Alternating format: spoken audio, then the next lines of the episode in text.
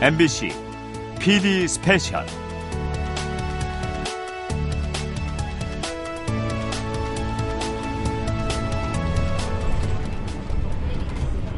내가 전화했는데 이게 뭐니까 또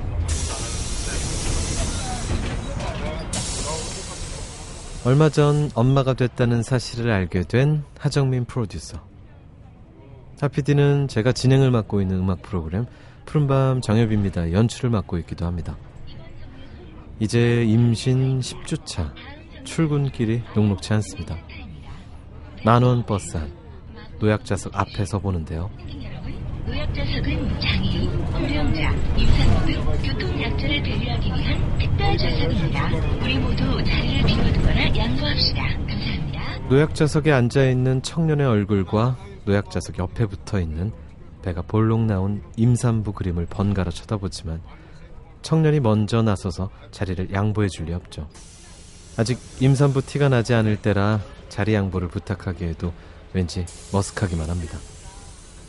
이렇게 입덧과 어지럼증을 참아가며 서서 출근해야 하는 날은 괜히 서럽기까지 하다는군요.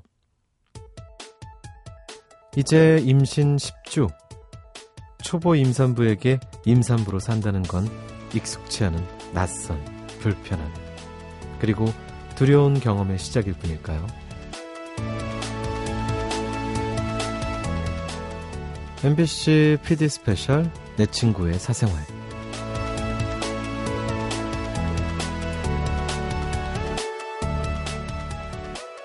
처음에 임신인 거 알았을 때 좀 기분이 어떠셨는지 기억나세요?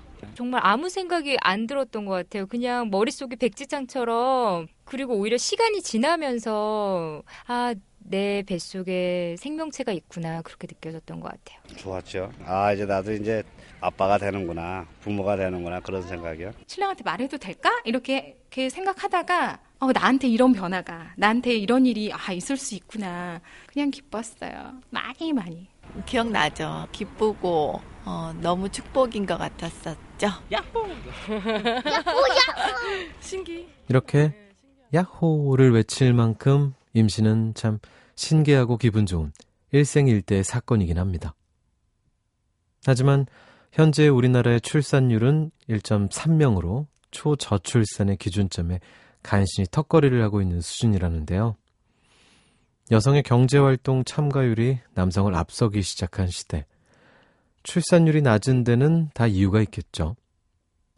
인터넷 게시판만 잠시 둘러봐도 생생한 육아 괴담을 여기저기서 접하게 됩니다.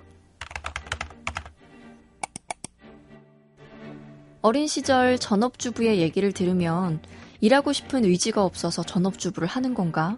하고 대수롭지 않게 생각한 적이 있었습니다. 하지만 겪어보기 전에는 말을 말라더니 우리나라에서 적당히 좋은 직업으로 맞벌이를 유지한다는 건 판타지에 가깝더군요. 나름 커리어를 인정받던 커플도 아이가 태어나면 아내는 매일 육아, 회사일 사이에서 전쟁을 치르며 결국 양쪽 다 제대로 못하게 되고 남편도 야근 후 집에 오면 쉬지도 못하고 집안일 도우랴 눈치 보랴 힘들고 아이는 매일 일 나간 엄마를 찾으면서 우느라 정서에도 안 좋고 결정적으로 몇 년간은 베이비시터 고용비 등 보육비를 쓰느라 경제적으로도 아무 이득도 나질 않습니다. 결국 부인이 아이 보는 게 돈을 버는 거란 결론이 나오게 되죠. 그러니 결국 30대 맞벌이 부부의 육아는 경제적 이득도 없이 그저 부부와 아이의 희생으로 의미 없이 버티는 게 되기 일쑤입니다.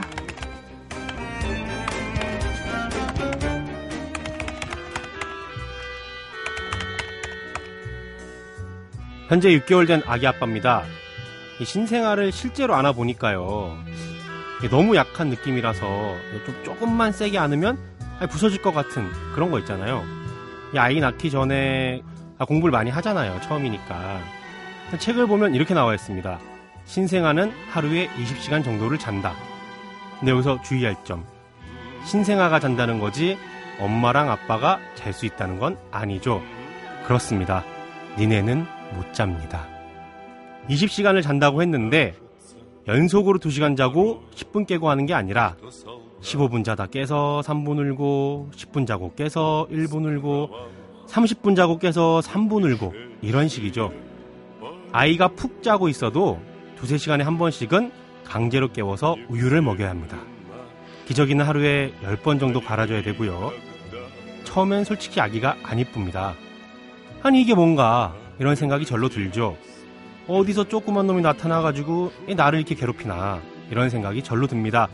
그래서 내가 나쁜 부모인가 이런 고민도 많이 한답니다.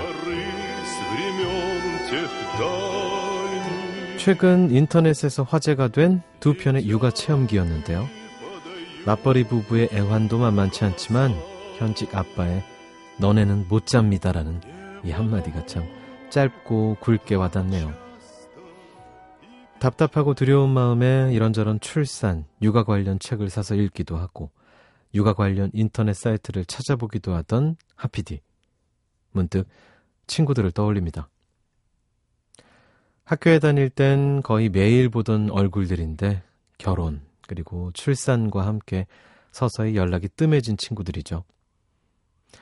휴직계를 내고 육아에 전념하는 이 친구들의 사생활이 궁금해진 겁니다.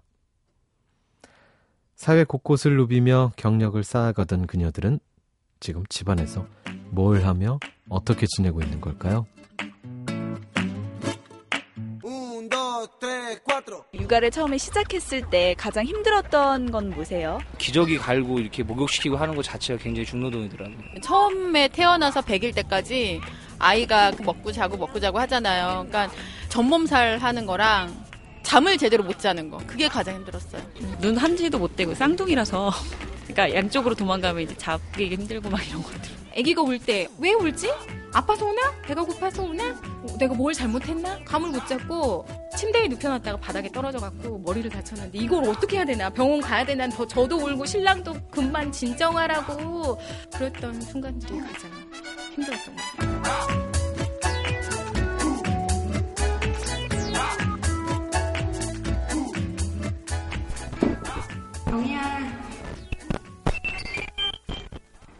첫 번째로 만난 친구는 가장 최근에 아이를 낳은 경기도 광명시에 살고 있는 조명희 씨입니다. 포털 회사를 다니던 명희 씨는 육아 휴직 중이고요. 이제 5개월이 된 아들 호준이를 키우고 있습니다. 갓난아이를 돌보는 초보 엄마의 하루는 어떤 모습일까요?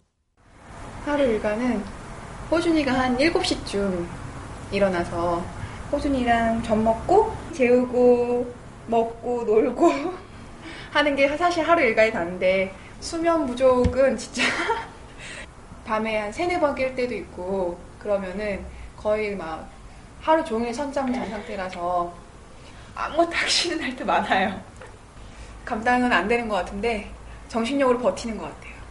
임신하고 나서 10kg 쪘는데 지금 그 10kg 다 빠지고 6kg 더 빠졌거든요. 아가 시점 몸매보다 더 빠졌는데 지금 완전 정신력으로 체력이 완전 딸리는데 애기 안고 있기가 너무 힘든데 그냥 버티고 있다고 생각해야 되나? 인터뷰를 하면서도 호준이에게서 눈을 떼지 못하는 명희 씨. 그럼 출산 전 회사 생활은 어땠는지 궁금해지는데요. 음, 임신 기간 동안 막달에 프로젝트를 하나 하고 있어가지고 예정일이랑 프로젝트 마감 일이랑 거의 비슷해져가지고 애기 나올까봐 프로젝트 끝나기 전에 애기 나올까봐가 제일 걱정됐었고 그리고 프로젝트를 뛰고 있다 보니까 야근을 되게 많이 하다 보니까 퇴근할 때 배뭉침이 좀 있어가지고 그게 되게 좀 애기한테 안 좋을까봐 그게 되게 신경 쓰였고 집에 가서 너무 애기한테 미안해서 너무 모래가 엄마가 못 씌워줘가지고 좀 미안했던 그랬어요. 그래요. 자신이 피곤한 것보다 자기 때문에 함께 쉬지 못하는 뱃속 아이에게 먼저 미안한 게 공통된 엄마의 마음이겠죠. 그럼 일을 쉬며 육아에 전념하고 있는 요즘 가장 힘든 건 뭔지 물어봤습니다. 가장 힘들 때는 호준이 울 때, 잠투정할 때 계속 업고 있다가 내렸는데 등 센서 발휘해서 다시 깰 때, 그때 제일 힘들고 얘를 울릴까, 한 대 때릴까. 말은 그렇게 해도 명희 씨는 아이가 예뻐서 어쩔 줄 모릅니다. 요즘 호준이는 엎드려서 배로 움직이는 배밀이에 한창 재미를 붙였는데요. 친정엄마와 함께 배밀이를 지켜보는 내내 집안에는 웃음소리가 끊이질 않습니다. 어, 또 왔다, 또 왔다. 많이 어이구, 움직였다. 많이 왔네. 어이구, 많이 왔네. 호준이의 배밀이 솜씨에 넋을 놓을 뻔한 하피디. 예상했던 것보다는 여유 있어 보이는 엄마의 모습에 조금은 마음이 놓이기 시작했는데요. 이제 조금 더 연차가 있는 엄마를 만나러 가기로 합니다. 서울시 동작구에 사는 임우선 씨. 원래 직업은 신문사 기자인데요. 역시 휴직계를 내고 11개월 된 딸 서연이와 시간을 보내고 있습니다. 이제 한 달 뒤면 회사로 복귀를 해야 하는데요. 어떻게 지내왔고 어떤 고민을 하고 있는지 궁금해집니다. 우선아. 안녕하세요. 안녕하세요. 어, 집에 계셨네요? 어, 오늘 쉬는 날이야. 우선 씨는 이제 곧 회사로 복귀를 해야 한다는데요.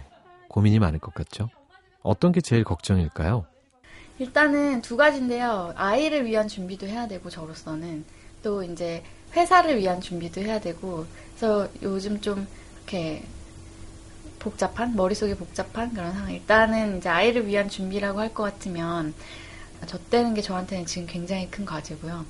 그래서 요즘 되게 아이도 예민하고 좀 보면은 마음이 아프달까 안타까운 그런 게 많이 있어요. 이제 수면 훈련 같은 거 하는 것도 좀 많이 힘들고 요새 일단 정말 먹고 자는 거에 관련된 문제들. 회사를 위해서는 신문 기자임에도 불구하고 아이를 키우는 동안 신문을 볼 수가 없는 거예요. 컴퓨터를 킨다는 건 더더욱 불가능한 일인 거예요. 그래서 최근에는 이제 복귀를 앞두고 신문을 읽는 게 저의 신문을 꼼꼼히 읽는 것들이 이제 저의 일단 복귀 준비의 가장 핵심이 되었고요. 저희 엄마 같은 경우에는 굉장히 이제 본인이 직장맘이셨기 때문에 저애 봐주는 거에 대해서 굉장히 많이 마음에 각오를 하고 계시고 아, 애 봐줘야 된다고 운동도 열심히 지금 하고 계시고요. 체력을 기르기 위해서 미안하죠. 회사 복귀를 위해 친정 엄마가 체력을 기르고 있다니. 우선 씨 말대로 참 고맙고 죄송한 일이긴 한데요. 정말이지 친정 엄마가 없었으면 일을 그만둬야 했을 거라는군요. 11개월 동안 우선 씨는 어떻게 지냈는지 한번 자세히 들어봤습니다. 처음에는 정말 살 수 없을 정도였죠. 거의 두 시간에 한 번씩 깨는데 깨서 이게 바로 자는 게 아니고 칭얼대다 자다 보니까는 거의 엄마는 사실 숙면을 전혀 할 수가 없어요. 애가 언제 깼는지를 계속 보고 있어야 되니까 깨서 혼자 울고 있거나 하면 안 되니까 거의 반쯤은 가수면 상태에서 잔다고 봐야 될 것 같아요. 그렇게 한 7, 8개월 산 것 같아요. 근데 엄마의 도움을 많이 받다 보니까 육아를 이제 혼자 하는 친구들에 비해서는 훨씬 더 좀 즐거운 마음으로 할 수 있는 것 같아요. 정말 그 결혼한 일하는 여자, 아이를 가진 일하는 여자의 일생에 있어서 친정 엄마라는 존재는 정말 말로 설명할 수 없는 고마움, 또 미안함 그런 게 있죠. 애틋함. 전에는 몰랐던 친정 엄마와 애틋해진 것 말고도 엄마가 된 뒤 변화가 많았을 텐데요. 신문 기자답게 원래 딱 부러지는 성격이었다는 우선 씨는 그동안 어떤 변화를 겪었을까요? 다른 것보다도 옛날에는 엄마라는 단어 자체가 되게 어색했어요, 스스로. 임신했을 때도 뭐 누구야 엄마야 막 이러면서 그렇게 많이 태교를 한다고 하던데 저는 그런 걸 해보려고 자리를 잡고 딱 앉으면 안 되는 거예요. 그게 너무 어색해서 못하겠어 미안 이렇게 말하고 그만둔 적이 많이 있었거든요. 그리고 아이를 딱 낳고 났는데도 정말 내가 엄마, 엄마가 된 건가? 라는 게 정말 그때도 믿겨지지 않을 정도로. 근데 어느 순간 이렇게 제가 사연아 엄마가 사연이 세상에서 제일 많이 사랑해 라고 아무렇지도 않게 내가 그렇게 말하는 거 보면서 아 엄마라는 말이 더 이상 나한테 약간 어색한 말이 아니라 완전히 내 안에 엄마라는 말이 들어와 있구나 그때 제일 엄마 어 나도 이제 엄마다. 라는 생각이 많이 드는 것 같아요. 내가 아 진짜 이제 엄마구나. 내가 엄마가 됐구나라고 가장 처음 느꼈을 때는 언제셨어요? 그 초음파에서 그 심장 뛰는 소리 듣고 뭐 이렇게 병원 검진할 때 네, 그때. 젖 먹을 때. 그 키우면서 아, 이럴 때 우리 엄마는 이랬겠구나. 이럴 때 우리 엄마는 나를 어떻게 키웠지? 이런 생각이 매번 들더라고요. 그럴 때마다 아, 우리 엄마처럼 나도 이제 엄마가 돼가고 있는 거구나라는 생각이 들더라고요. 근데 그게 어느 순간에 느끼는 게 아니라 지금도 느끼고 있어요. 그게 새록새록 내가 정말 나랑 닮아가는 딸이나 아들이 이렇게 자라는 모습 보고 나의 불신 같은 닮은 아이들이 이렇게 자라고 있다는 게 지금도 새삼스럽고 놀라고 항상 그걸 느끼고 있는 것 같아요. 그거는.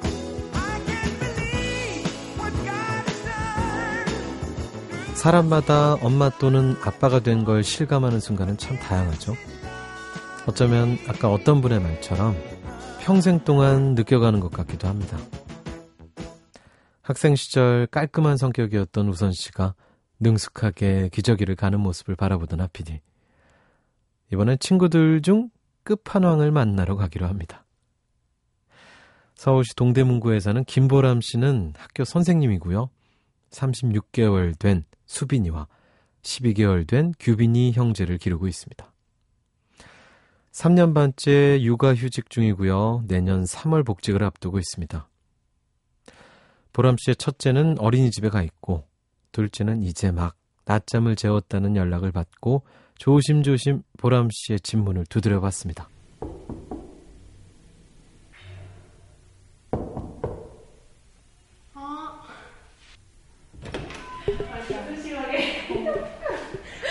보람 씨는 친정 엄마의 도움 없이 혼자 힘으로 좌충우돌하며 두 아이를 길렀다고 합니다. 참 힘든 시간이었을 텐데요. 만약 출산 전으로 돌아간다면 제일 먼저 하고 싶은 일이 뭔지를 물어봤습니다. 다시 처녀 때로 돌아간다면 일단은 영화를 보고 싶고요. 그 다음에 어, 여행을 가서 좀 편안하게 혼자서 아니면 남편이랑 조용히 식사를 해보고 싶어요. 밥도 처음부터 여유 있게 어, 어, 후식까지 이렇게 천천히 먹는 거 해보고 싶어요. 아, 눈물 날라 그래. 여유 있게 밥 한 끼를 먹어보는 게 소원이라는 보람 씨. 육아에 지치면 평범한 일상도 소원이 돼버리는 모양입니다. 육아에서 벗어나 학교로 돌아가고 싶은 순간도 많았다는군요. 어, 첫째 때는 정말 너무 마더 쇼크가 너무 커가지고 정말 가끔은 밤에 진짜 진짜 막 뛰어내리고 싶다 생각한 적도 있어요. 왜냐하면 너무 충격이 컸어요, 정말. 그러니까 늘 나만 챙기고, 나, 내가 하고 싶은 일 마음껏 하고, 정말, 어, 먹고 싶을 때 먹고, 자고 싶을 때 자고, 씻고 싶을 때 씻을 수 있다는 게 얼마나 큰 행복이었던가. 첫째 때 너무 사랑스럽고 예쁜 아기인데, 근데 너무 갑작스럽게 변해버리니까 180도 변해버리고, 주변에 누가 도움 받을 수 있는 상황도 아니었고, 정말, 그러다 보니까 진짜 너무 많이 힘들고, 빨리 학교 나가고 싶고 그랬는데, 그래도 둘째는 확실히 빨리 크더라고요. 첫째는 진짜 내가 책 하나하나 보면서 이거 먹여도 돼? 말아야 돼? 이거 입힐까? 이건 꼭 세탁해서 이거 입혀야 돼. 뭐 맨날 목욕시키고, 어? 맨날 머리도 예쁘게 해주고, 그래도 둘째는 목욕도 일주일에 한 번.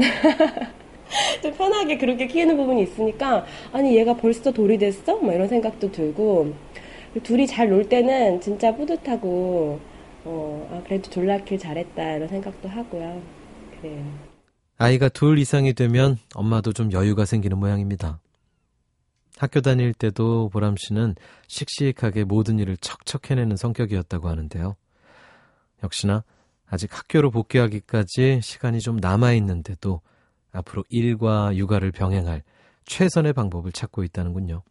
지금도 정말 잠을 못 잘 정도로 저는 이제 어린이집 아니면은 이제 시터를 구해야 되는데 밤에 잠이 안 와요, 지금도. 미리미리 벌써 사람들 면접을 몇 명이나 받는지를 몰라요. 벌써 아직도 한 6, 7개월이나 남았는데도 그만큼 내 아이를 누군가에게 맡긴다는 거는 어, 생각만 하면 마음이 벌써부터 아프고 눈물도 나고 어, 어떻게 해야 되지? 막 좋은 사람 제발 좀 좋은 사람 음, 좋은 분 구할 수 있었으면 좋겠다 이런 생각 이런 마인드로 계속 구하게 되고요. 갑갑해요. 지금 음, 나가고 싶지 않은 마음이 있어요 아직은.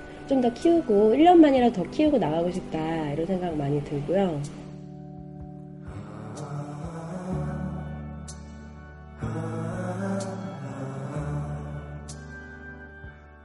육아로 삶의 큰 변화를 겪고 있는 새 친구.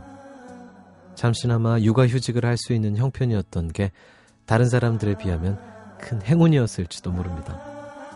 게다가 곧 일과 육아를 병행해야 하는 때가 오면 더 큰 난관이 닥칠지도 모릅니다.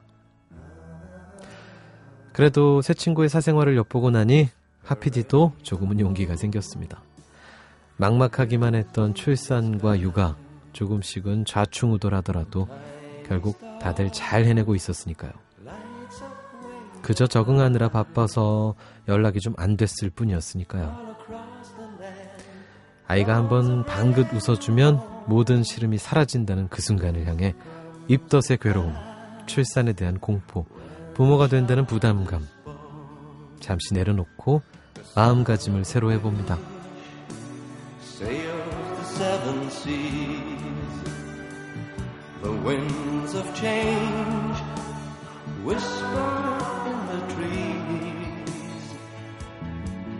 and the walls of doubt crumble, tossed and torn.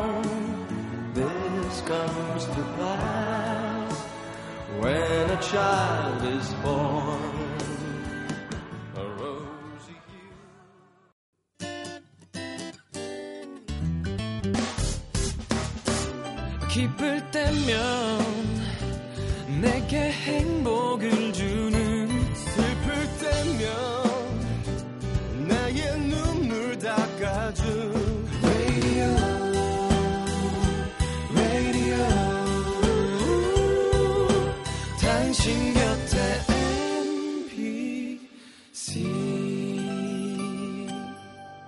MBC 라디오는 미니와 푹 튜닝 어플리케이션을 통해 모든 스마트 기기와 PC에서 청취가 가능하며 팟캐스트로 다시 들으실 수도 있습니다.